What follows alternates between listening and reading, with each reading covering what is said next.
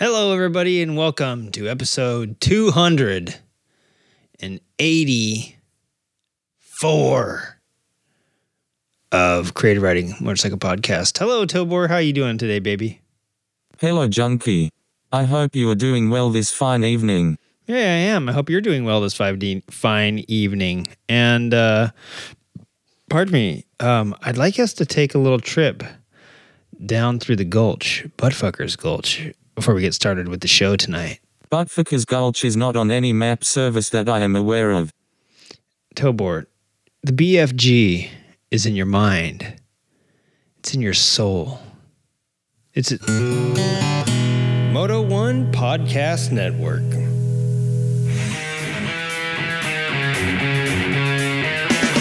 You're listening to Creative Writing, America's best motorcycle podcast. Hey, there's a bunch of asterisks behind that. Huh, never mind. We're brought to you by our supporters on Patreon. For more information, head over to patreon.com forward slash creative writing to learn how you can support the show yourself. Now, let's get cracking. Roll on the throttle, blip the brakes, I'll blip tighten the the brakes. air cleaner, check the crankshaft, I'll check the crankshaft. and don't spill your coffee. Don't spill your coffee. Junkie. You are very weird, dude.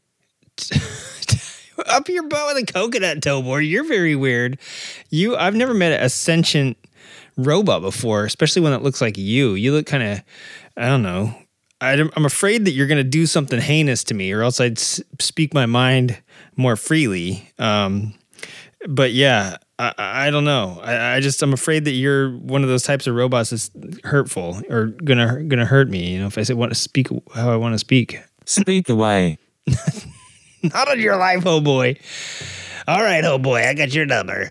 Uh, hey, listen, everybody, welcome to episode 284 of Creative Writing Motorcycle Podcast. The BFG, I think we should make that its own podcast, and it's uh, going to be free to patrons, and it's going to be a subscription only. I think we can get some juicy tales out of there. So, listen, listen. The views and opinions of the participants of the Creative Writing Motorcycle Podcast are those of the participants and do not reflect the policy, position, or opinions of Creative Writing, which is weird because we're talking on the show. But listen, the show is separate from the people on it. You know what I'm saying? I guess that's why we have to do this disclaimer every every week. The Moto One Podcast Network, which is weird because we're part of that, but uh, again, they don't want to be held liable for dumb things that we may say we say a lot of dumb things, or any of our affiliates, which of course everyone that's come on the show, big brain, except for maybe um who who's uh, I can't think of who's been on the show that's not you know talented and smart, good looking, um, you know, good with the motorcycle. Every single person we've had on here. Uh, so I mean, I guess we don't want our poor opinions of things to reflect negatively on them. So I get it. Uh, so anything that we say and our opinions and anybody else's opinion on the show for that matter that has been on even if they are smart and talented and uh, have very nice things to say about motorcycles their opinion doesn't reflect the policy position or opinions of anybody else that's been on the show. Any opinion is the respective participants and is not intended to malign anyone or anything even indian ftr championship edition rider riders. I almost said drivers, but you don't drive a motorcycle, you ride one. Yeah, look, Tobor, when I turn my head, can you see um do you see how the what what angle would you say my head is at? Can you can you uh, can you see my head? Like can you can you see the angle that I have my head at, I guess I should say? Yeah, I see that. All right. What what angle would you say this is? Because when I turn my head to this right here, uh, yeah, right about here, I can't. It like my um. Oh, geez, I'm sorry. Not only do I, not only do I start dropping things all over our desk and and uh near this sensitive microphone, but I can't hear. I had to turn my head that far. How far would you say that is? 290 degrees. Dig Tobor coming in with the heat. I now it doesn't work again. So I need some new headphones. Uh, Tobor, if you could, uh, could you, if you do, do me a favor and order me up some new headphones. I'll let you decide the brand. You are our technical guru. You are the producer. Oh my God, I let that slip, guys. Tobor is the producer of our show. So hey, what did we? Um, let's let's clue everybody in before we get into this week's show. What did we do today? You made a foolish YouTube video. I simply added the subtitles. Yeah, yeah, you did, and thank you very much for that. I was I wasn't really sure how I was going to be able to, uh, you know, do all of that and still get everything done today. Just very very busy day personally, as well as like trying to do stuff for the for the show. Um, how did they turn out? They are very accurate. Oh, awesome. Cool. I haven't had a chance to watch it. We stuck it up on our Patreon. So if you're a patron, you can see it. And I think it will release uh, to the public probably at the end of the month. Maybe I might actually just make it patron only because although my face doesn't show up on camera, my actual, like from the neck up doesn't, it's really weird. Um, my hands do. Um, most of my body does, and I've found out that if my head is inside a helmet, sometimes you can see. Must be the lighting. You can see my eyes and stuff. So, but on this reflection, the uh, you can see my face in the reflection of this material that we had in the uh, in the video. I don't want to scare anybody away. I don't want to make anyone barf, uh, and I'm pretty hideous. So. Long story short, I think I may, maybe I will just make it patron only. I'm going to close, quit iMovie. I creep myself out seeing myself. Ugh, gross. But anyways, so yeah, we put a little Patreon video up just so people can see some of the fun stuff we do around here. It's not really that fun actually. It's kind of stupid. But uh, yeah, that thank you Tobor for helping me out. Like I said, I'll, I will watch the video when I get a chance. Um, and let me see. Let's get into this. Uh, let's get right away. Let's get into this week's show. Uh, Tobor, I'm going to stick you. I'm going to pot you down here. There we go.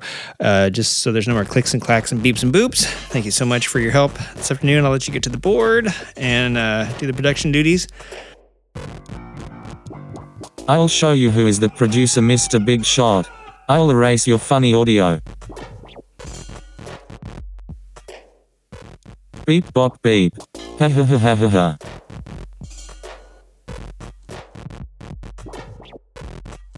Right now, let's get into the upcoming events. And I'm not 100% sure. There's a lot of upcoming events. I only wrote down one.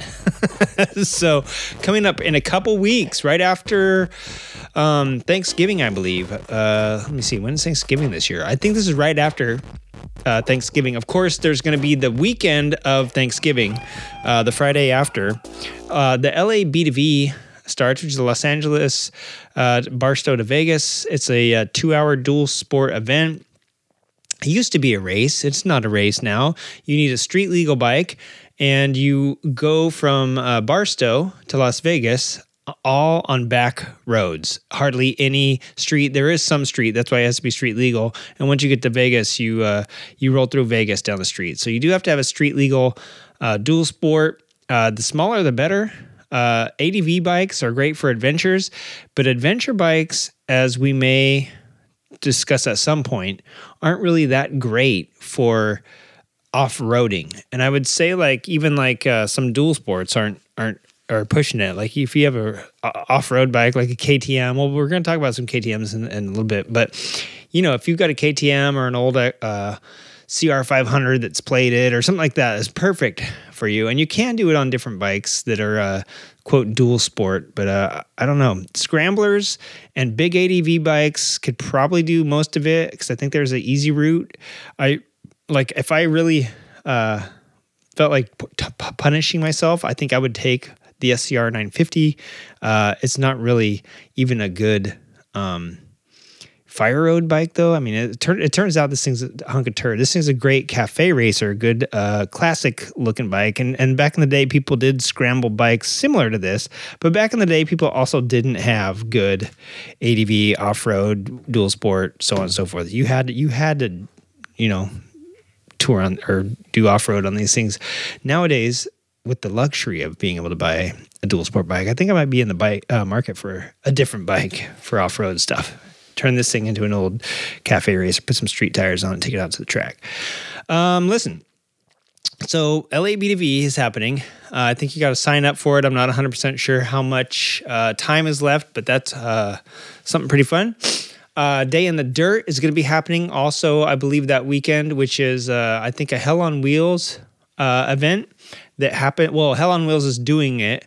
I don't. Uh, it didn't originally start as a Hell on Wheels event, I believe, but it's the day after Thanksgiving out at Glen Helen Raceway. It's very, very popular here in SoCal to go do that. Glen Helen's a fabulous uh, uh, venue they do they well, I don't know if they do anymore, but uh, I think they do. They did this year. They have a World Grand Prix like motocross Grand Prix there, like like you think of MotoGP for uh, sport bikes and road racing bikes or circuit racing bikes, should say.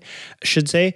Uh, Glen Helen hosts the uh yeah, this is terrible. Give me some new headphones ASAP, Tobor. Sorry about that. Glen Helen does motocross GP. Uh and so they have like these uh fantastic events out there. And Day in the Dirt just so happens to be um the day after Thanksgiving. It's a family event and it's intended for people to come out and be able to ride one of the nation's greatest GP uh motocross GP tracks um, as a family. Get, get all the kids out there, you know, do some fun racing, some fun riding all day. It's a whole day in the dirt. Um, and there's a bunch of cool stuff happening out there. If you have a chance, go do that. And also, I believe this is the Sunday after Thanksgiving. If it's before, the Sunday before Thanksgiving, I apologize. But uh, November 26th, Ramming Speed is compact octane at the Streets of Willow. The Streets of Willow is the smaller course up at the uh, Willow Springs International Wa- Raceway, famous uh, Rosamond, California. Also, Becky, if you go read your email from a couple weeks ago, you ra- may realize Backmarker Ridge, part of the BFG, goes right along Willow Springs. So you ride the gulch, you ride Buttfuckers Gulch down, you will uh, inevitably see part of uh, Willow Springs out there in the distance. Um, also, that uh, that's all I have right now. The small, the compact octane was meant to be for smaller bikes too. The streets is kind of a tighter, uh, smaller course. It's not the big, wide open course, so it's good for small bikes, good for practice. And they're going to open it up to, and it was intentionally uh, kind of for smaller stuff. They're going to open it up to um, Harleys for the BRL uh, Bagger Racing Racing League uh, practice. So um, just they're not they're keeping the bigger bikes and stuff like that out. I think so. Anyways, that's the uh, that's going to be happening that weekend. Let's get into some news. Tobor, do we have a stinger for the news? Let's not do a stinger. Yeah, we won't do a stinger. We'll just jump straight into the news. And I, I can keep fooling with these uh, wires back here. I just leave it alone. There we go. Sounds terrible in my headphones. That's why. Uh, so listen, here's some news. So it begins. uh, we, we should start out with the major motorcycle news first. So I guess I'll s- switch this news story till the end. Let me go. What's the la- the very last news story? Here we go. We'll do the last one first. Last news story first because by the time you're hearing this, it will be happening. EICMA. EICMA 2022 is coming up. It's the 8th and 9th uh, this year. So probably today, if you're listening to this uh, on Tuesday. Uh, what will be the latest surprise to pop out of the world's most famous motorcycle expo? EICMA always used to kick off the, um, you know, basically the show year, uh, and it would it would really be kind of a, a precursor to what's coming. If they didn't show it at EICMA, hey, it'd show up at Long Beach IMS, which of course is not happening anymore, or it would show up at the uh, sometime uh, mid year after that. But EICMA was the big one. EICMA was kind of letting us know what's coming down the pipes or some announcements would be made. And then you're going to hear about it later in the year. If they didn't reveal them there, they would announce them, they'd get revealed at IMS or whatever. So, EICMA, what's going to be the latest bike to pop out of there? Will it be Suzuki's new parallel twin that I've been hearing so much about for the last couple months? Uh, somebody was saying that they, well, uh, about a month and a half ago or two months ago now. I didn't mention on the show because uh, you know it's all speculation at this point. But there was a lot of uh, rumors and some spy shots of a parallel twin um, in Suzuki cladding uh, being tested in somewhere in Europe. I think they found it, and uh, they're saying, "Hey, is the SV650 going to get a parallel twin now?" And uh, Suzuki finally moving away from the tried and true motors. Everybody, you know, everybody loves Suzuki's motors and they always get blamed for having bold new graphics. But when you invent something that works and you design something that works, if it ain't broke, don't fix it. So for all the uh you know, for all the bad that Suzuki gets, all the bad press and the bold new graphics comments that they get made, they have a lot of stuff that really works. The GSXR 750, I mean, there's a lot of uh, like the Moto 2 bikes are 765 right now. You know, there's and, and I think that they're the 650 class is more or less going away, and the 750 class may be coming back and racing. So guess what? Suzuki's had this motor that they've just been making better and better and better for like the last like 30, 35 years, right? So who did it right? You know, who who did it best? I think Suzuki, for all their, like I said, for all the bold new graphic comments, uh, had hit a home run from the beginning. And so now that this parallel twin might be coming out uh, for the 650s, we'll see. Uh, maybe it's going to happen, maybe it's not. But also, that'll mean that the uh, SV 650 will be a SP 650, right? Because it's not a V twin anymore. And also, the V-Strom, you can still call it a V-Strom, but maybe a Wii P Strom. I don't know if, it, if the uh, all the 650 uh, V's get changed to parallel twins. Well, I just have to see. It's still speculation at this point, um, but we'll have to see. That might be uh, uh, coming out, and I've heard it on several podcasts, read it on several articles. Uh, the new parallel twin, but so we'll see. Maybe that's what's going to be popping out at EICMA. Also, the Trans Transalp from Honda. Uh, seeking to dethrone the Tenere 700 for the middleweight ADV category or dual sport category, whatever you choose to call it. Uh, I've heard that that Honda is uh, coming out with the Transalp, and uh, that it could be a 700 or 750 uh, CC, kind of based on the parallel twin, probably in the NC 750X that they already have. Well, why would you make a Transalp? You know, why would you make something that you already have? Well, the NC is more of a small um, adventure bike where I feel like the Africa Twin is a little bit more like a KTM, where it's like an adventure dual sport. And we can talk about that in a later episode if you want to know the difference. To me, like a GS, a Pan America, uh, um, even a uh, some of the bigger bigger tigers those are adv meaning you can have an adventure on them an adventure doesn't mean you have to go off road but it means that you can go down some dirt trails and I feel like some of the smaller KTM's, like the 690s, um, and I feel like some of the, uh, you know, the the the V-Strom 650.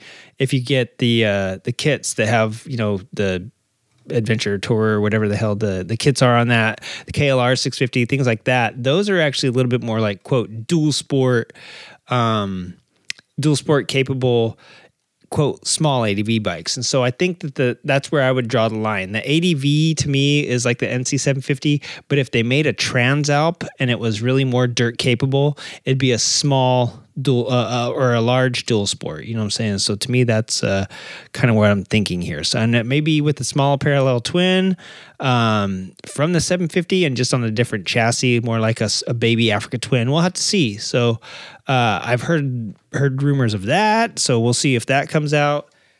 Um, what else? Uh, will it be an electric motorbike from another OEM, not just Livewire? And I did uh, go to EICMA and look up the vendor list. A lot of them are insane. There's so many electric motorcycle vendors there. However, there always are, and they're never for the States or even for Britain. So we'll see if that actually comes to light. Uh, and also, Harley Davidson rumored to be possibly putting that new sporty uh, Nightster 975 motor in a baby uh, Trans Amer- or Pan America. So we'll see. That would be see. That's another. That'd be a bitchin', uh, especially if they made it a little bit more off road. A lot of people. This is anecdotally. I uh, can't personally say I've read it from like a market report, but from I've I've heard and read on a few forums and quotes from from people that uh, so this is all anecdotal and hearsay that a lot of people weren't satisfied with Pan America as an off-road bike. As a touring adventure bike, great, just like every other touring adventure bike, but as an off-road capable bike, not so much. So maybe they make it a little bit lighter, a little bit uh, lower, but with some stout um, suspension, but still have that kick. You know, a nice, a nice beefy motor, and especially the horsepower that these new water cooled Harleys are pumping out. I think people might be a little bit more. Uh, a little more happy with it. Picking up a big ass bike when you drop it in the dirt isn't fun. Picking up a little bike isn't fun, but just magnify that by all these big bikes. And it's the whole reason why people don't really quote dual sport these big ADV bikes, right? So I, I think there might be a lot of potential coming out of EICMA, some really fun, fun stuff. Now we can kind of transition into this. Uh, because I don't know if they're going to have this at EICMA, although I did see uh, quite a few quads listed there. But listen, it's, it's going to be it begins now, and I, I really didn't say too much about this before. I might have a little, little blurb, but I didn't say a whole whole lot when Honda pulled the ATVs out of the Australian market in 2021. It was based on a decision by the Australian government to require require ROPS on all their four wheeled off road vehicles, which is ROPS is rollover protection system. All side by sides inherently have it built in with the roll bar cage that's part of them. Uh, the quads were being required to have this too, and Honda's like, we're not gonna develop a freaking cage for our quads in case you roll over. Don't roll your quad, right? And have it be safe. That's probably not doable. We don't often cover four wheels on the show, but obviously, here we are again. Honda and Suzuki both disclosed on their US websites that none of their uh, ATVs will be available in California through 2023 um, Honda ATV, ATVs weren't offered in California in 2022, even, but Suzuki made a big point to acknowledge the California green sticker eligibility of its machines. Uh, but it looks like 2023 is a bust for them. Uh, Kawasaki, Yamaha, and Polaris weren't clear. I didn't look up Can Am, but there's a massive off-road community in Southern California and a vast farm ecology comprising the central region of our of the state. Uh, and people don't really use quads that much for golf courses and things like that, but they do use quads a lot for uh, farms. We have a lot of wineries here, and we have a lot of agriculture in the. I mean, all over, spread out. If there's a place that's got like some hills and stuff, you'll find you'll see orchards from the freeways. But the central coast, the central part of the state, massive farming uh, in there, and I know they use a lot of side by sides and quads. Uh, uh, for for that sort of stuff, and then you do have the recreational quads. Well, uh, Suzuki, at least on their um, I didn't see on the sport quad, but I was looking up the uh, utility quads. Same with Honda, the utility quads not making it to California uh, for whatever reason. And um, let me see, California seems like off-road sport and utility segments will be seeing shrinking offerings until electric ATVs hit the market. Because you've got like I said maybe Polaris still is going to offer some maybe Can-Am still going to offer some maybe Yamaha still offers some and maybe their sport quads are still for sale, but just not the the uh, utility ones. It's just too big of a market to miss out on here with all the desert that we have here in Southern California and all of the mountain and you know stuff that we have in Northern California. There is way too much off roading. Uh, it's a huge market here. Uh, the farming market as well. I mean, you can't discount that, although it might be a smaller chunk but it's just it's interesting. And California is trying to do away with with electric car or with uh, gas cars. They're trying to make electric cars. So it's not just the specialty markets and the power sports markets. It's it's all markets. I, I think that it uh, might be affected.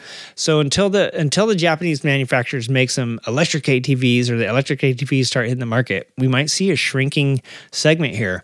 Um, all the major Japanese manufacturers, uh, out of all of them, uh, Suzuki is the one with the least amount of models that meet California's strict air quality standards, and notably, many of their 250cc and under motorcycles went by over the last decade because of low sales and no interest in states where they were emissions compliant. So, like the TU 250, super cute cafe bike was never, if ever, was not a California bike because it didn't ever meet the uh, CARB standards, it's California Air Resources Board.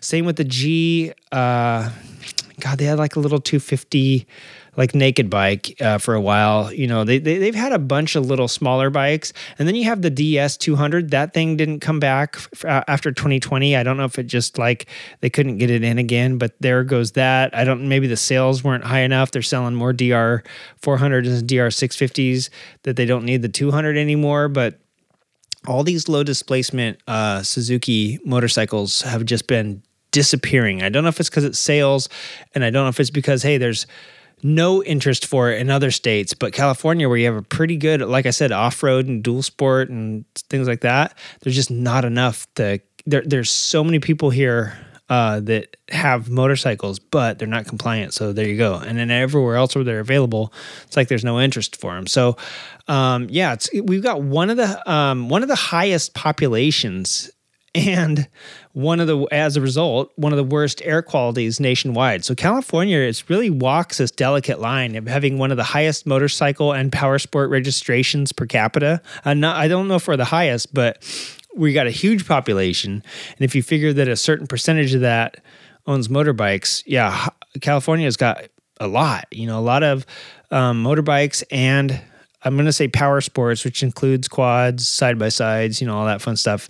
Um, so we we we have a lot of people, but uh, as a result, like there's like a little bit of a um, we we also have some of the toughest restrictions on vehicles. So it's really really weird to have you know, all these things going on here in California. It's a little ironic, or maybe it's just a catch 22. But despite the policies, the state does have a long history of smog mitigation. As you heard in episode 281, California has all the way back into the, the 40s, um, has had policies in place because of the air air quality was so horrible. Since the 40s, we've had the worst air quality in the, in the nation. So that's the whole reason why California is so strict. It's still the worst. Um, but despite that, despite having these these smog mitigation uh, uh, policies ever since like the early 40s, California has still been the birthplace of the hot rod movement. Also, that happened in the 40s and 50s. The motorcycle cycle lifestyle, and I'm going to say that I, I feel like honestly, like the quote lifestyle is born here in California. We we were motocross, and if you look at the motocross industry, almost every single uh, team is based here. KTM is right by Bryant Viffer uh, in Murrieta, California. Uh, Kawasaki, um, Yamaha, they all have or had or have uh, a bunch of their headquarters are right out here, right near that same area, Lake Elsinore, um, Corona, Murrieta, Temecula, all out there in the kind of wilderness part of SoCal that's ba- perfect for motocross and personal private tracks. Colton Haaker used to live out there, had his own personal track. I think Brian Deegan lives out there. You know, everybody, everybody's a ton of people. I could just start naming uh, motocross riders, and if they don't live in Florida or like Tennessee, they live in in SoCal right there. So the motocross has a huge, huge. Uh, uh, presence here, desert racing, of course, and even electric mo- motorcycles to top it off. Like all of the electric motorcycle companies uh, are here in California. I think Livewire moved from Milwaukee to here in San Francisco. Harley Davidson built that huge campus here in San Francisco area, and I think it was for Livewire. I'm not 100% sure where Livewire is, is out of, but I know they're still um, they were started in in Milwaukee, but I believe that they are are out here now. I'm not, you know, I, that might if if not, that might be one of the only uh, electric motorcycle companies that's not here. We have uh, uh, Zero, uh, Lightning, Moto Sizz. Uh, you know, there are a bunch that have are probably already gone, come and went. Like uh, Brammo was in Oregon, but you know, probably other ones that have come and gone. Those they they were here too. Um, also, I know that Yonkers Motorcycle Club has the oldest AMA club in the USA, but they didn't have a movie called The Wild One named after him like the Booze Fighters did. The Booze Fighters here from California. Also, the San Francisco uh, Motorcycle Club and Pasadena Motorcycle Club. Yonkers, New York is the oldest AMA club, but San Francisco and Pasadena are the second and third oldest, respectively. And guess what state they're in? Plus, the Hollister and Von Dutch, I know they're shirts that you see on every chat on college campuses with their RVCA uh, shirts, but Hollister and Von Dutch both out here. The Hells Angels started here, I believe, in San Francisco. Uh, Bill Johnson Motors, uh, famous Johnson Motors in Pasadena. Preston Petty and Preston Petty Plastics, and then all of those uh, electric motorcycle companies plus Arch. I believe Arch is is here and even an Indian at one point. They've all called California home. So, despite the fact that California seems to be losing more and more uh, models and and having the more uh, like we already don't get some of the stuff that other states get now, like companies are pulling their whole lineup. And the only reason I'm bringing up quads on this show is because it could affect at some point motorcycles. You know what I'm saying? Like when you see things moving in adjacent uh, streams, you need to pay attention to your own river, or else uh, the next thing you know, it's going to be dammed up, right? So I'm just saying, I noticed that it's beginning. I'm a little bit freaked out about it, but trying to keep optimistic. Um, and just we'll wait and see. We'll wait and see after EICMA. Maybe after EICMA, they'll be like, "Hey, we pulled out some of our quads because we got some electric quads." Uh, let's get away from this. Stop talking about uh, California and all the stuff we're not going to get. Start talking about some of the stuff that we are going to get and something that I really don't talk about that much, and it is dirt bikes. Uh, I don't know why this popped out at me, but I think it's because I got some information at work, then I got some information at home, then inf- then creative writing, uh, podcast got some information. Just ever they've been spamming this out harder than uh, Zero was spamming out their adventure bike.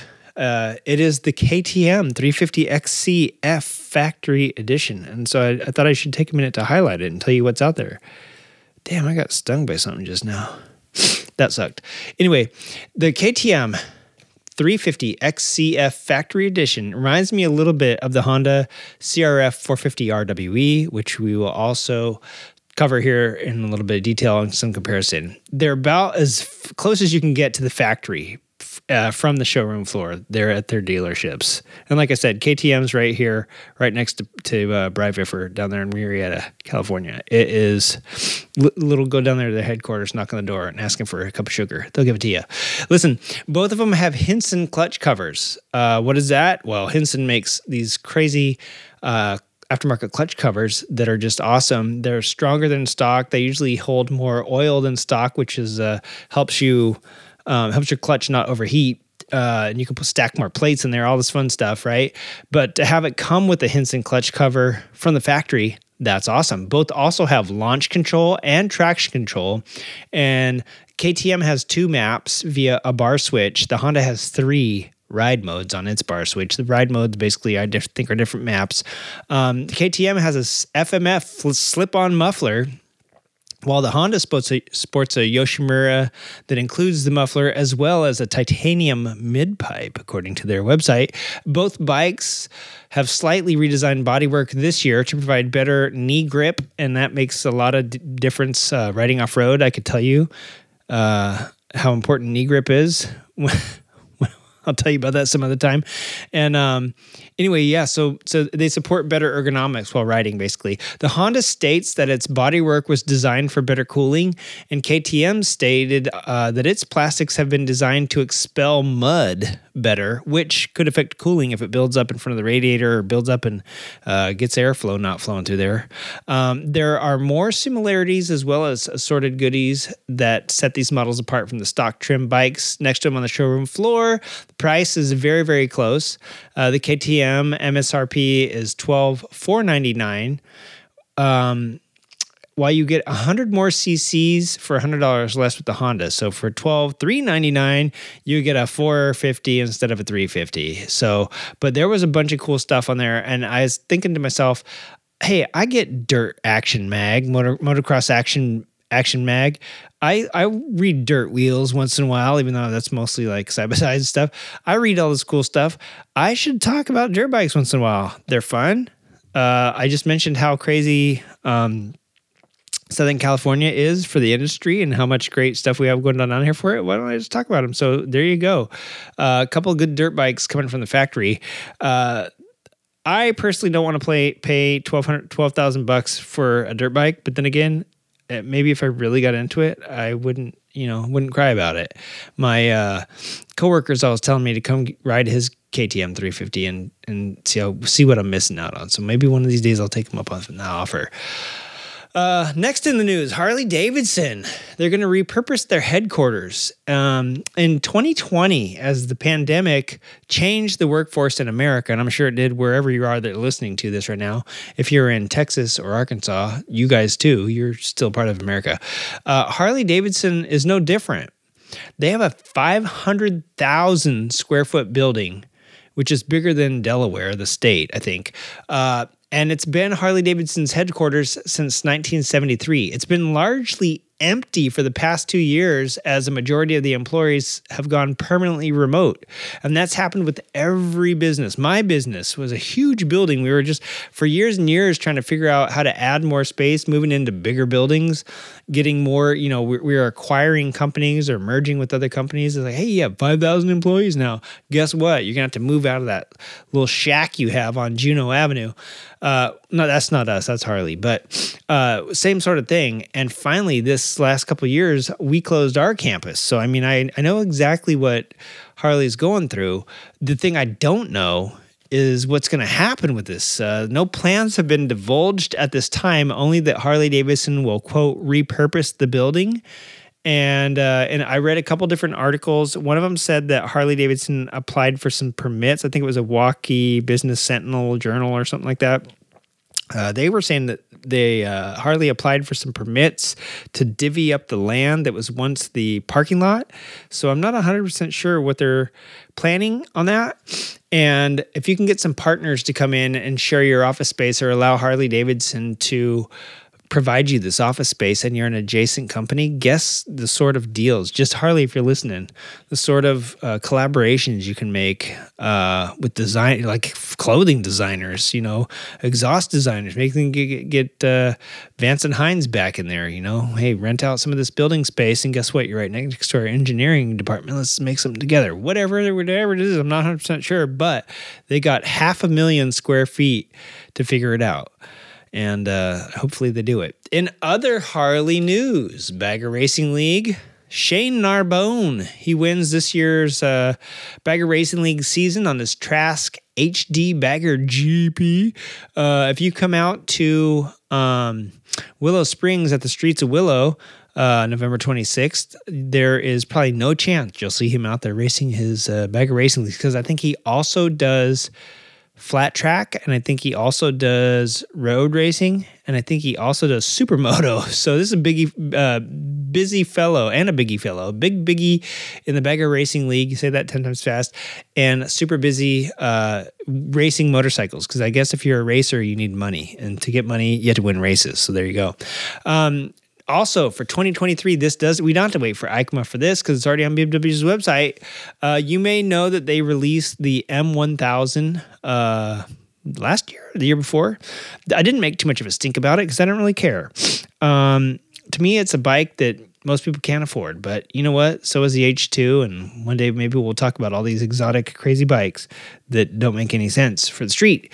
So in 2023 the bmw m1000 rr and the M1000R Street version now come with 90% more wings. I didn't see this on last year's bike. Maybe it was there and I just overlooked it. But I was looking at the bikes this year on the website. The naked one, the M1000R, it's basically like the S1000R.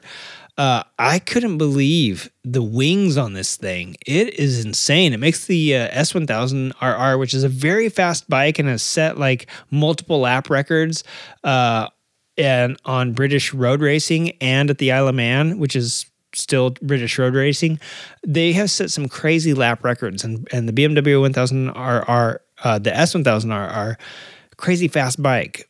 Uh, especially like Peter Hickman and and uh, Ian Hutchinson and guys like that, uh, just blowing blowing each other's. Uh, and what's the other guy's name? I'm, there's one more guy that I'm forgetting, and I'm going to feel like a jerk because I can't think of his name. But he's Dean Hillier, I forget. But all three of those guys, uh, I think were on S1000RRs at one time, and they were just you know on the on the roads blowing records, you know, left and right. So the M1000RR, uh, from what I hear, is even crazier. And I was reading some of the specs on it. I didn't write down for this week's notes, but I did want to tell you to look at it because it does have winglets galore. It looks like a MotoGP bike, and it's funny to see a street version, a street bike with these crazy insane wing winglets that stick out uh, so far. And I, the, uh, being in the industry that I'm in, the first thing I think of is when you fall over and break those off, or somebody you know walks past it at bike night and walks into this. Those are just like a liability for when you go down. Hopefully, you're not trying to lay your super expensive BMW M series motorcycle down, but if you're pushing it to the limit, uh, it's inevitable. Or if uh, you take it somewhere where people are less than uh, aware of their surroundings, it's inevitable. Um, and those wings, ninety percent more wings. Don't don't drink Red Bull and ride this thing, or you're likely to get airborne. Uh, and that's all I'm going to say on that. Go check it out. The uh, 2023 BMW M1000R and RR. Uh, la- lastly, no, almost lastly, Arch. We're getting toward the end of the list here. Arch. This week's most important slash least important vehicle, the Arch 1S. Yes, Arch, America's uh, premier motorcycle sport company. It feels funny to say that now, but uh, all the other ones, that's the only one I can think of is uh, Arch. Um, they have made the 1S, which I think is going into production now, and it's a super sport cruiser. It's got mid controls, finally, a high cafe style seat pan, finally. It's got 2,032 cc's, finally, which, if you're an American, that's 124 cubic inches. Uh, that's bigger than the Indian and bigger than the Harley Davidson Milwaukee 8. Uh, and I'm not sure if it's bigger than the Screaming Eagle. I think that's 127, or you can get some like 131 kits. But uh, stock, I think that's the biggest American motor uh, yet. Uh, and it's a sport cruiser, finally. So finally, Arch 1S, you uh, you can get a bike that looks a lot like the rest of the Arches, only it's got a little bit different ergonomics.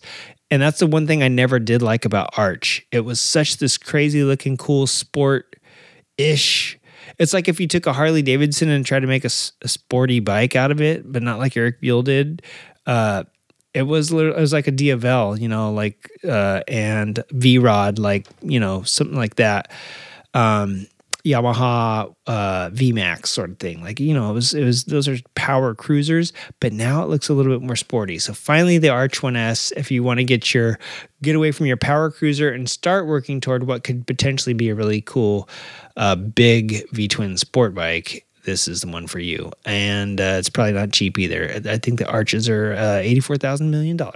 Um, Volcon. Volcon, who is a company out of Texas. And so we will have some more American uh, motorcycles popping up here pretty soon, but they also do make like side by sides. They partnered with Toro or Torrot. I'm going to say Toro because that looks uh, French to me.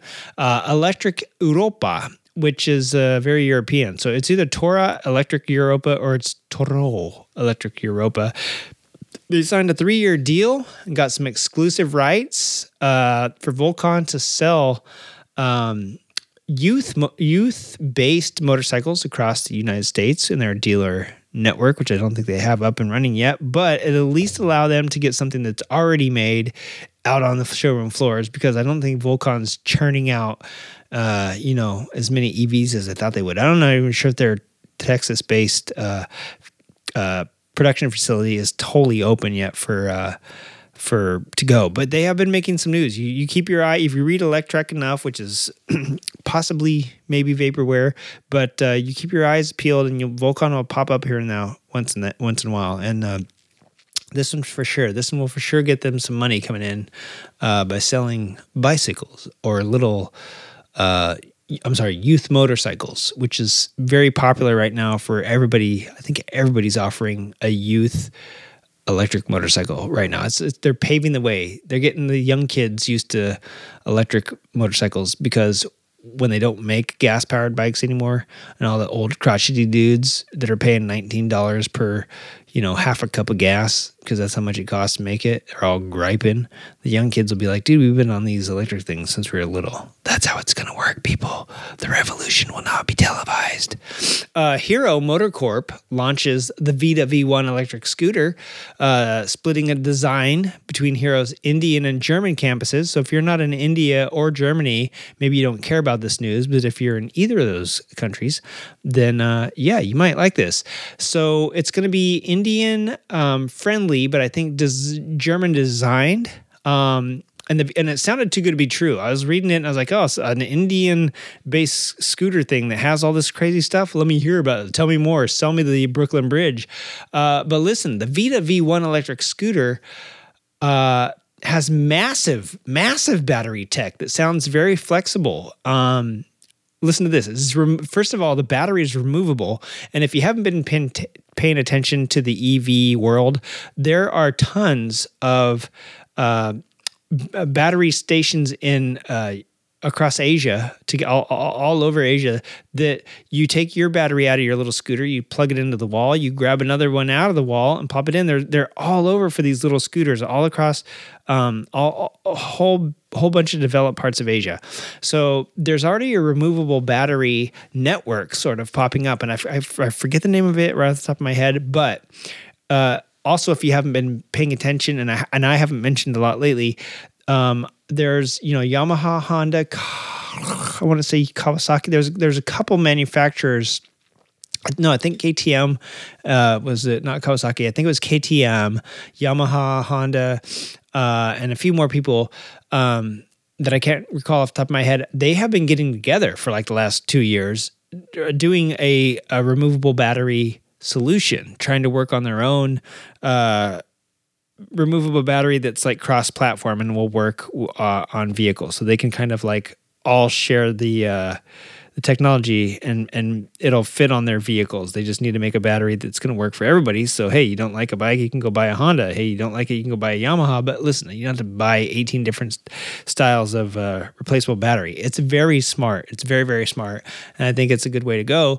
So they're already working on their uh, this sort of thing as well. So this might be the wave of the future: removable batteries and agreeing on a a size a general size and a general way of hooking it into a vehicle, getting that uh, across platforms might be the way to go. You're sharing you're sharing the pool with everybody else that's a stakeholder in your uh, industry, and you all win because you can all make a, uh, a vehicle that you, that is uh, goes straight to you, but their battery technology can be shared. All that hardship that uh, instead of having to make your own batteries and chargers and blah blah blah blah, you guys just share it, right? So it's really smart.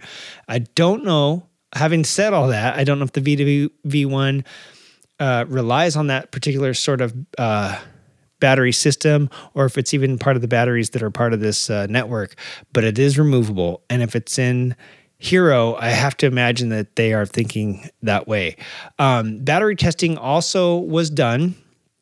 And we know how, like, oh, yeah, you know, you hear about electric vehicles and they test them and it's awesome and you get 8,000 miles per charge. And, you know, you, you went up and down because batteries don't rely on, uh, you know, altitude like gas does. So you could ride up the side of a mountain and down. And riding up the mountain did not uh, suck any life out of the battery, you know. So you hear all these weird things, and they they're too good to be true, and often they are. Then you get some guy on YouTube that goes and takes it and he makes it 60 miles before it craps out. Right? What happened to my 500 mile range? So battery testing was done, and it was done in super high temperatures for the VW1. They did it on waterlogged roads. They ran it through potholes, super dusty, uneven streets. So it sounds like they rode through India, probably all over the place. And the reason they did this is because they wanted to test it in these type of environments that it's actually going to be ridden in. And that's how you should test something. You shouldn't test it in your uh, in a factory on a conveyor belt road, you know, with like a 40 pound test rider um, on a flat thing with a tailwind. You, you got to do it in the real world. So they've tested the battery in the real world, said, hey, it stands up to all this crap.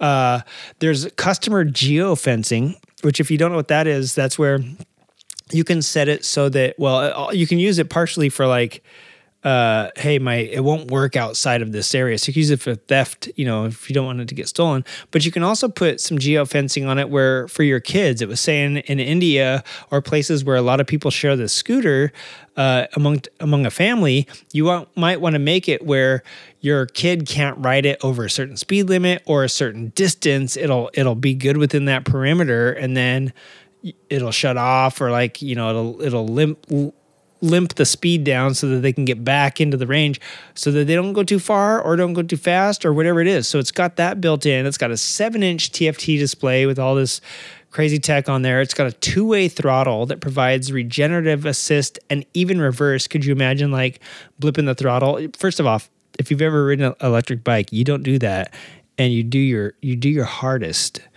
to try and remember that when you're at a stoplight. Don't blip it because it will flip over on you. It is it is going. It, it, it just doesn't make a noise. So, uh, but could you imagine rolling your hand forward and all of a sudden you're going backward like that? That'd be kind of crazy. But so it's got regenerative resist and even reverse with this two way throttle. You just you roll it back or you roll it forward. Uh, and it's got Vida Cloud. Now, this is interesting to me and a little bit big brothery. This is the part I don't like, but it's also like, hey, convenience or privacy. What do you want? Huh? Uh, Vida Cloud includes the ability to book maintenance, which is okay. All right, you can do that on website anyway, but you can do it from your vehicle now. And your vehicle will, from what I understand, it uh, will not only give you the ability to book maintenance, but it gives you remote diagnostics. It gives the technicians a look at your uh, vehicle, which again, this is the part I kind of don't like, but it'll let them see, hey, look, the the lights on, or this, you know, come in. We'll schedule you uh, uh, a check to see why your you know tire pressure lights on, or why your uh, you know battery management system. I mean, it's an electric bike, so there's not going to be like oil pressure in your gas sending unit. Blah blah blah. It's just going to be electric stuff. So, uh, but yeah, maybe it'll say your tires. Hey, look, we just your your uh, odometer just went over the uh, seven thousand mile mark. Um, or the 10,000 mile mark, whatever it is, come in and get some some tires, let us check them and check the brakes, blah blah blah blah. So it's got all that built into this little scooter, which I thought was kind of crazy. Uh, and and there's a whole bunch more. I'm giving you the overview. They they went into great detail about all the stuff that Vida Cloud uh, uh includes, and I just kind of put it in a little nutshell there because it's, it's got crazy, and it sounded more like uh, spy tech to me. so, but it does give you the, the ability to geofence it and do your own spy tech. So I don't know. But anyway, one of the biggest things that I thought was that, that every every motorcycle should have this. Every motorcycle should have this is a customer buyback option. So if you don't like it, they'll buy it back from you because they know they can resell it. And also a three day test ride before you buy every goddamn motorcycle should have a three day test ride before you buy it. You know why they don't? Because you probably wouldn't buy it at, once you got stuck with it. Once you sign the paperwork and you're sitting on that baby and you took it for your like 15 or 20 minute test ride around the dealership or maybe even at a motor show, and then you're like, yeah, I liked it, I liked it. On day one, when you've ridden it an hour and you're asshole starts to burn because the seat is too hard or like you don't like the way you lean over the handlebars, but you didn't notice it when you were as happy as a pig riding it around on this test ride because you just were giving it the beans and doing all sorts of crazy stuff that you weren't going to be locked into the position of for three hours on your commute to and from work every day. Three days later, you hate this thing, but you pay you paid for it, so you can't admit that. It's called buyer's remorse. Everybody has it to some degree about something on their bike, even if you like the bike, but you don't like the pipe, you don't like the seat, you don't like the handlebars. There's always something that people don't like. Well, this gives you a three day test ride before you buy to make sure you like everything and you can identify exactly what you don't like. Uh, so you know either a what you're going to change that first week you own it, or b just say yeah no I just don't like that and uh, get on with the bike. Every single motorcycle should have a three day test ride before you buy.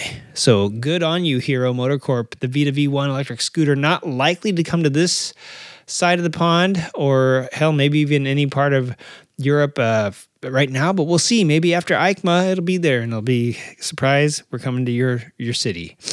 Uh, Munich will be will be do, doing wheelies down the street on the Vita V1 electric scooter.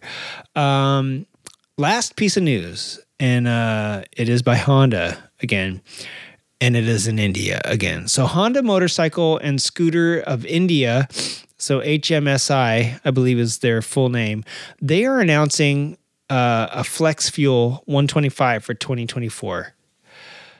Uh, that was a lot of numbers to say in one sentence, but I hope you bear with me. Listen, the whole reason I want to bring this up is because there's two things that I want to do some articles on on our blog. One of them is the A. Uh, they're both about the AMA. One is the AMA uh, and their crazy war on ethanol and gas right now. And the more I learned about ethanol and stuff like that, the more I was like, okay, you know, they do have a more argument for that, and I don't want I don't want gas stations putting harmful blends into motorcycles that aren't made for it. But most of the motorcycles can handle a certain amount of it. It's just older motorcycles that can't. And I get that. I have most of my motorcycles are old. I, you know, I have one that's 2017 and that's the newest one.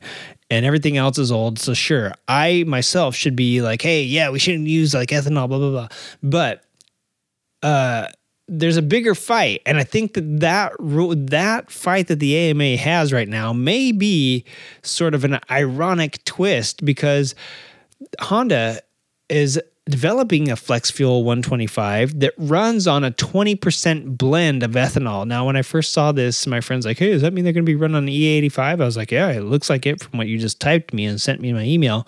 However, when I read the article, it's a 20% blend. So it's a little bit more than you know most most modern motorcycles can run on an E10 and most older motorcycles can run on stuff up to E10. It's best if you have none, but up to E10.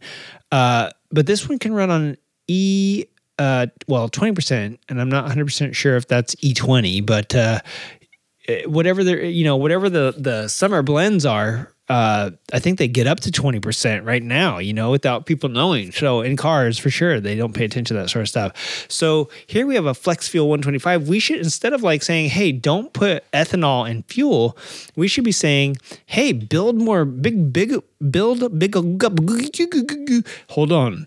Technical difficulty while Junkie has a stroke. We'll be right back. Yeah. All right, I'm back. We should be building bigger motorcycles that run on ethanol. Anyone that races could tell you that ethanol, methanol, progethanol, progesterol, and ivermectin will make your motorcycle run like a stuck hog.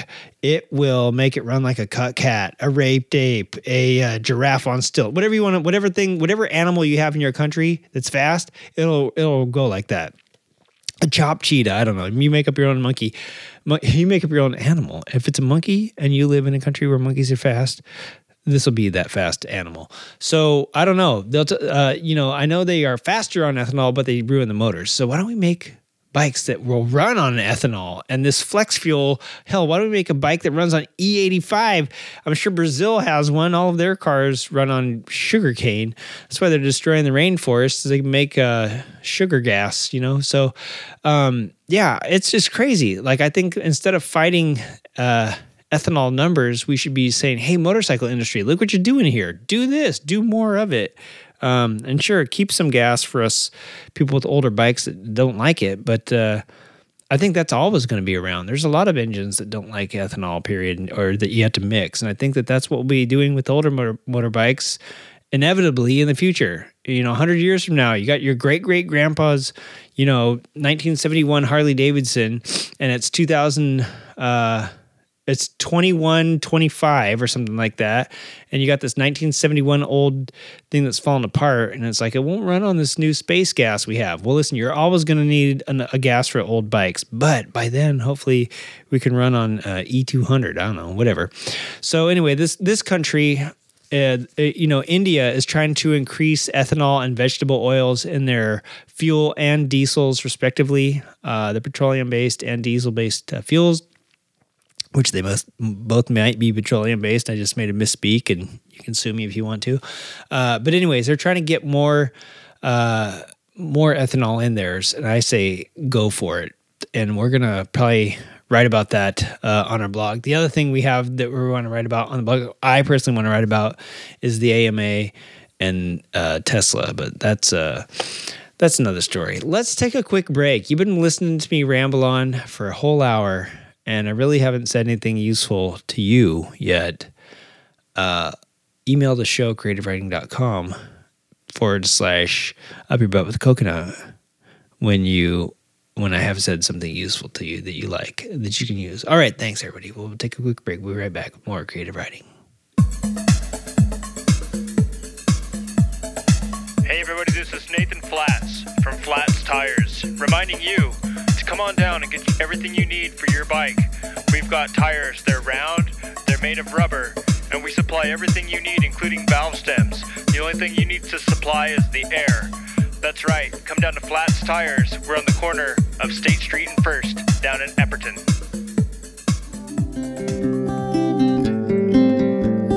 Looking for a high quality leather that doesn't cost an arm and a leg? Well, not yours anyway. Try Kreiders, made in the USA from 100% renewable resources. We don't use fancy hide like kangaroo or elk, nor do we use other imported hides like jaguar or okapi. Those animals are scarce and protected. We extrapolate our hides from a unique source of marsupial. Not a wallaby, though, if that's what you were thinking. Kreiders leathers are made from the United States' most renewable resource, the common opossum. The common opossum is so common, in fact, that thousands of hides go to waste each year on American roadways. We don't believe in letting these valuable garment farms end up in the city dump, especially with a looming leather shortage on the horizon. Kreiders is dedicated to rider safety, and a low overhead is our number one priority. Visit Kreiders today and we'll fit you up in new skin. Possum skin. Kreider's, the cheapest leather you'll wear. Visit Kreider's now. We're located down by the stream behind the old recycling factory. Kreider's Leathers. Just texting him back. I'm just posting a story. I'm just changing the song. I'm just. No. When it comes to distracted driving, just don't. Sending a text takes your eyes off the road for just five seconds, but in that time, your car can travel the length of an entire football field. Any distracted driving just isn't worth it. Visit StopTextsStopWrecks.org. A message brought to you by the National Highway Traffic Safety Administration, Project Yellow Light, and the Ad Council. Hey, everybody. Our friends Nancy and Mark, the creators of Mimi and Moto, want you to join their mission to get more children excited about motorcycles. Go visit mimiandmoto.com where you can purchase the couple's motorcycle books, The Adventures of Mimi and Moto, and Mimi and Moto Ride the Alphabet, along with t shirts, onesies, ornaments, and plushies. And stay tuned as Nancy and Mark are working on a new chapter book called Mimi and Moto's Magical Meteors First Gear, which will be released in 2023 mimiandmoto.com. Listen, I know the music for this ad is ending, but I really want to let everybody know that I am very happy to have been uh, partnering with them for this uh, last few months, and it would make a big, big uh, difference to me. It'd warm a spot in my heart personally from you. Uh, you don't have to become a patron of the show. You don't even have to listen to the podcast, which would be really weird though to get this message out if you didn't listen. Um, don't have to buy anything. Uh, you know anything like that from this show but please go support a good cause. Get our kids geared up and excited about motorcycles. And the way to do that is helping out mimi and moto the motorcycle monkeys nancy and mark and the team there uh, put a lot of work into that and do a lot for the community. So it would make a big difference to me like i said. Check them out mimiandmoto.com uh, your favorite motorcycle monkeys in the world. All right let's get back to more creative writing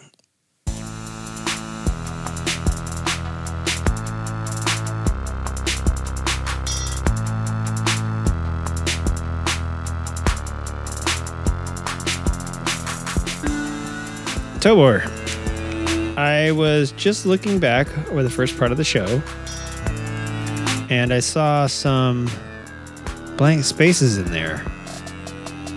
Uh, I don't know, right around the, I don't know, toward the beginning of the show. I don't know what minute mark it was. What was that? It was nothing. I suspect otherwise, Tobor. We'll have a conversation about this after the show. All right, everybody, let's finish up the show. Let's wrap it up, make it an hour, uh, an hour long. How's that? And let me talk to you. Probably I won't make it an hour because I'm going to blab, but I just want to cover some of the things we've been up to. Uh, if you watch our Patreon video, you know we're up to crafting in the garage, uh, making some motorcycle parts, and that's always fun. Uh, also doing um, doing maintenance. I when when me and Wiggins went riding, you know, over the beginning of the summer, and I crashed. Uh, it took me a couple weeks to order parts and and replace my clutch lever. And uh, what else did I do? Well, what I didn't do was bleed the brakes yet. They feel fine, you know, they were fine, but uh, I can tell they need to be bled. And it's that time you're supposed to bleed your brakes every two years. Did you know that you're supposed to replace your brake fluid like every two years? And uh, I think my service manual says to replace the hoses uh, every four, something like that. I think that's what I think that's what it said in my service manual. Can you believe that? Replace your hose. When's the last time? I mean, you probably haven't even bled your brakes in four years, let alone done your hoses. So we've been doing a little bit in the garage. Um, it's been pretty good to get out here. Um, I mentioned that over the summer it was too blasted hot out here. I would come out here and nearly die. Uh, all my stuff, uh, you know, I was afraid half my supplies got ruined. Some of them did. Uh, I'm gonna have to buy a few new things. I really want to button up. Um, if you watched, uh, like I said, if you have, if you're a patron and you look at that video I made today, that stuff is coming out of. Um, you know, just kind of improving what I already had. But there's some other stuff that I had in, in works. There's a bunch of fiberglass work that I've been doing for like the last like year uh, in my spare time, uh, changing things here and there, scrapping it. You know, I can't tell you how much fiberglass I threw away, but I still do have some projects in the books, and I need to get some new tools this summer.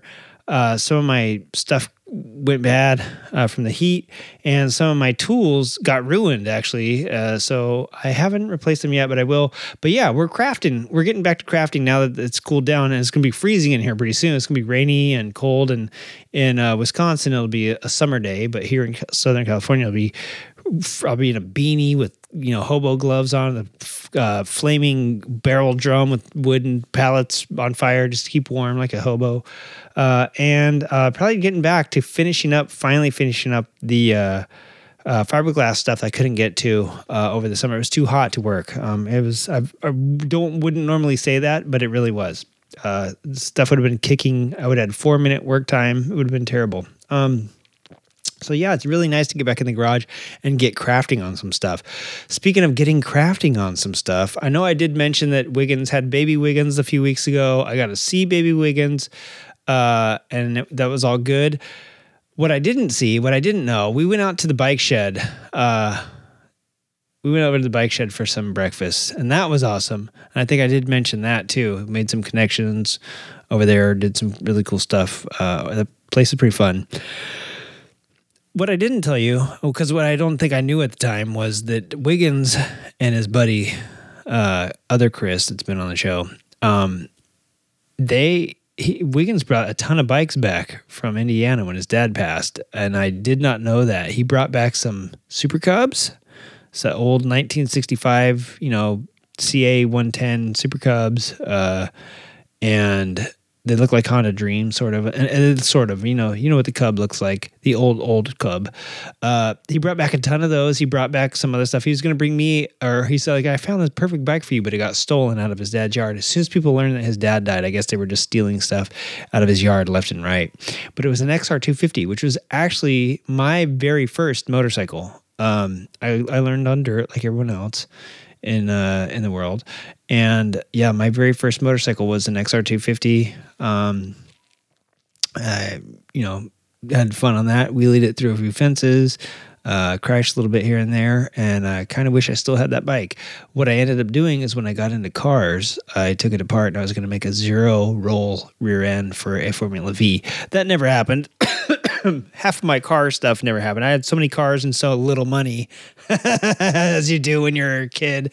Uh, that yeah, a lot of that stuff never happened. So, uh, long story short, I, I, wish I still had that bike. That would have been a pimp ass bike to to have. So, um, but anyways, all these cool bikes that they brought back from Indiana that I had no idea about till we went out for breakfast at the bike shed, and then they're talking about them and showing them to me. They are starting to look great uh, Siddons is one of those guys. He works in the uh, special effects industry here in Hollywood. He's used to deadlines. He's used to getting something and not sitting on it for 100 years like me and gets it done. I only do that when I'm up against a deadline. So, uh, yeah, he's he's on it and he's got some of these things looking great. Got some tires ordered. Um, it's looking pretty pretty spectacular. So, as it took me like a month and a half to fix my brake lever, he's already got these bikes looking great. And um, yeah, so that's pretty interesting. Wiggins, on the other hand, who is also, I don't know what he picked up, but he's brought some stuff. He's trying to sell some of the bikes that he's got since 18 bikes is just a little too many unless you're a dealership. He's, uh, he brought back some stuff too, and I'm not 100% sure what, but his CBX, he brought back a pipe for that. He's got a new pipe on it. I think it sounds like crap. I love the way his CBX sounded with the stock pipe on there. Uh, he's got SuperTrapp on it now. I think it sounds like garbage, but I didn't say that to his face. It sounds, I mean, it sounds pretty, it sounds louder, but to me, I liked the sound of the stock one. Um, and what he said is is uh, his uh, lightning lightning wires aren't working very good. The lightning tubes aren't putting lightning to the to the bike because it's only running on two cylinders. And then you know, like a CBX is a six cylinder inline six cylinder Honda from uh, early 80s. So when it's only running, or, or it's down to actually, I guess. So it's a four cylinder. So it's a CB, uh, it's like a CB 750 right now. so he's missing two cylinders. Um, so he's been having trouble with that bike left and right. And then once he got the, um, you know, once he got the SuperTrapp on it and it sounds different and it's running worse. So it's like, and then he came over here the other week. He had left the ignition on while he was um, doing something and totally burnt, melted a fuse. So he came over here. We did some wire, uh, wiring. I have, I have those OE Honda clips. We put some new stuff in there. Looks great. Now, uh, it is fun to get to wrench with the guys and get back to doing some of that stuff. Uh, Bike Shed, awesome, uh, awesome place to eat lunch and go for a little ride to. But uh, what I didn't tell Wiggins, since he didn't tell me he was bringing back a bunch of bikes, I would have requested a couple, you know, small displacement Honda SLs or something like that, that I'm sure his dad had. Uh, I didn't tell Wiggins. I know I know where CBX is. Am I going to go buy it? No, because I'm not Wiggins. I don't need 75 bikes. I, I barely have room for the ones that I have here. Uh, and so I don't need another one. But I know where a CBX is. And it's probably in decent condition. It's sitting out. Uh, but here in California, the uh, the only thing that breaks down is the sun. The sun will eat everything uh, rubber alive if it if it can. So we don't have salt, we don't have snow, we don't have a lot of rain. You know, getting in rust and stuff and that. We have sun. So this thing has been covered up. Recently, the winds we've had some pretty high winds uh, blow through in the last couple weeks, and it uncovered another bike next to this one. It blew the tarps off. The tarps look like a tattered sail from the movie Castaway. Uh, and so not only did I see this lovely CBX, same color as Wiggins, uh, it's been you know, it's not as nice as his because it wasn't garaged as you do in California. You leave the bikes out because we don't have harsh winters and then the sun eats the paint. So the paint is a little sunburned, but it's the same color as Wiggins, that uh, like carmine red or whatever the hell it is. And then I saw next to it a black, what appeared to be at first another CBX, and I couldn't believe it, but I think it's a black CB750 around the same era, same age. It's got those weird square looking heads. Uh, so probably same, close to the same vintage. Uh, had those winds not kicked up and tattered the tarps on both of these vehicles, uh, I wouldn't have seen them. But yeah, it looks awesome. So I know where a CBX is, Wigs, and I'm not gonna I'm not gonna tell you uh, unless you tell me the next time you're gonna go take an order for bikes at uh, you know from from the old man's vintage garage. Uh, another thing, last thing I'm going to leave you with before I bail out on this week's show is um, maybe I shouldn't even bring it up, but I'm not a huge. I love racing, obviously motorcycle motorcycle racing specifically, and I'm not a big stick and ball sports fan. But there is one thing that I like that is um, sort of motorized, sort of motorheady, Rocket League. Uh, if you've never heard of Rocket League, it's basically the dumbest game in the world. It is soccer with cars, and it's a video game that I'm talking about.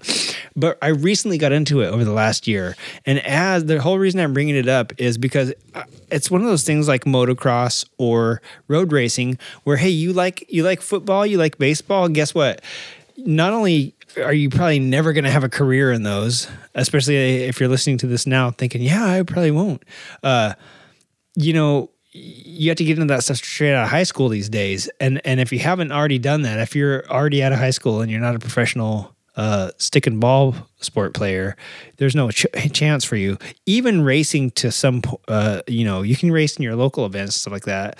But uh, even racers nowadays starting super young. You know, um, the one thing I like about motorcycles though is that you can still go do it. You can't go to the Cleveland Browns stadium. Actually, maybe in Cleveland, maybe they rent that stadium out for pretty cheap. I couldn't tell you, but uh, maybe you could go play play on that field. But what you can do on a motorcycle is you can go to tracks and do track days. You can go to motorcycle tracks and do track days that the pros are on. You can go to road race tracks, race on the same track that, that the pros are on, and not to that level, but that's uh, but you can get in club racing. You know what I'm saying? There's not really like stick and ball sports that are club sports that anybody can pick up and do. The whole reason I like Rocket League is because it is not only easier than racing, it's a little bit cheaper than racing.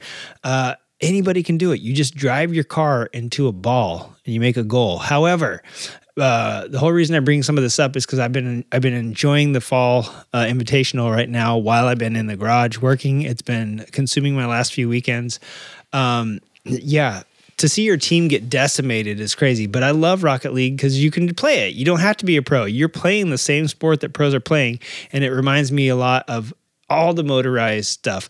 Everything I see on YouTube, if it's got a motor in it and the pros are doing it, you can do it too, and usually at the same uh, places that the pros do it. And then just, you know, that kind of resonated with me one more time uh, with this stupid video game. But also the guys that are playing on this, I've been watching like their tw- Twitch streams and stuff. a lot more interesting than some of the motorcycle stuff I've been seeing online. Frankly, I'm kind of getting sick of uh, some of the content out there right now, and uh, yeah, it's pretty funny. So hey, I watch a sport. This is a sport I like. I like racing. I like. I do like soccer. Uh, but I don't like other sports like football, baseball, hockey's all right. You know, hockey they're constantly moving. It's a little bit more like soccer. Uh, the reason I like soccer is because they're constantly running for 90 minutes. It's baseball, football. I've gone to the games. They're like four hours long. You just sit there and watch them stand on the field for 15 minutes while they figure out to play or like you know there there's very little constant action. But racing, I love it. Soccer, I love it. This has the best of both worlds. Have to say. Uh, I was surprised. Two of my favorite teams, um, Sp- Space Station Gaming and FaZe Clan, went up against each other from North America. And there's this new team I never ever heard of called Gen G Mobile One or something like that. And they came in, I've never heard of them before. New team, like 12 year old guys and uh, they just came in and blew everyone away. It's so interesting in this sport. It's similar to racing. You never know when you're going to get a Marc Marquez who's you know 19 years old come in and blow Valentino Rossi and, and Jorge Lorenzo. You know, ruin their ruin their decade by just uh, dominating. Uh, you know, the first eight seasons he's he's racing. Um, so yeah, I think I'm going to leave you with that. If you if you do want to play, let me know. If you've got an account, it's a cross-platform account on like Xbox and PlayStation and PC and all that fun stuff. We can set up a little team. We can do little scrums, especially as the winter months are getting here. So uh, I also like Mad Skills Motocross, but nobody took me up on my offer to play that. Uh, the one thing I like about Rocket League that I don't like about racing is sure there's wow junkie why are you telling us about a soccer video game with cars? Why aren't you talking about a motorcycle racing game? And it's just simply because it's a team thing. I like being team I like being cooperative. I like all that stuff. Uh, and it's still motorcycle motor related not motorcycle related but that would be cool if they did motorcycle Rocket League at some point. But um it's the team thing. You you you get the best of the team sports uh, without having to watch boring team sports. You know, you get the best of cars and and uh, hockey or soccer. There's actually a hockey mode, and if you like basketball, there's a basketball mode too. So it's just really hard to score a bit, shoot a basket up in the air with a car. Long story short, uh, if anybody wants to play, hit me up. We'll get online. We'll do a little uh, private tourney. It'd be kind of fun to check it out. But yeah, maybe was, it got me thinking about motorsports and why motorsports are kind of a nichey thing and they go up and down in popularity just depending on the public's exposure. And why aren't they long term? Uh, popular, and I think it's because there's no team aspect. People can get behind a team, people can get behind a group of people working together to a common goal. You just don't see that with racing. Sure, you have the race team, and you can talk about the team, but it's the one person out there on track that makes the whole difference.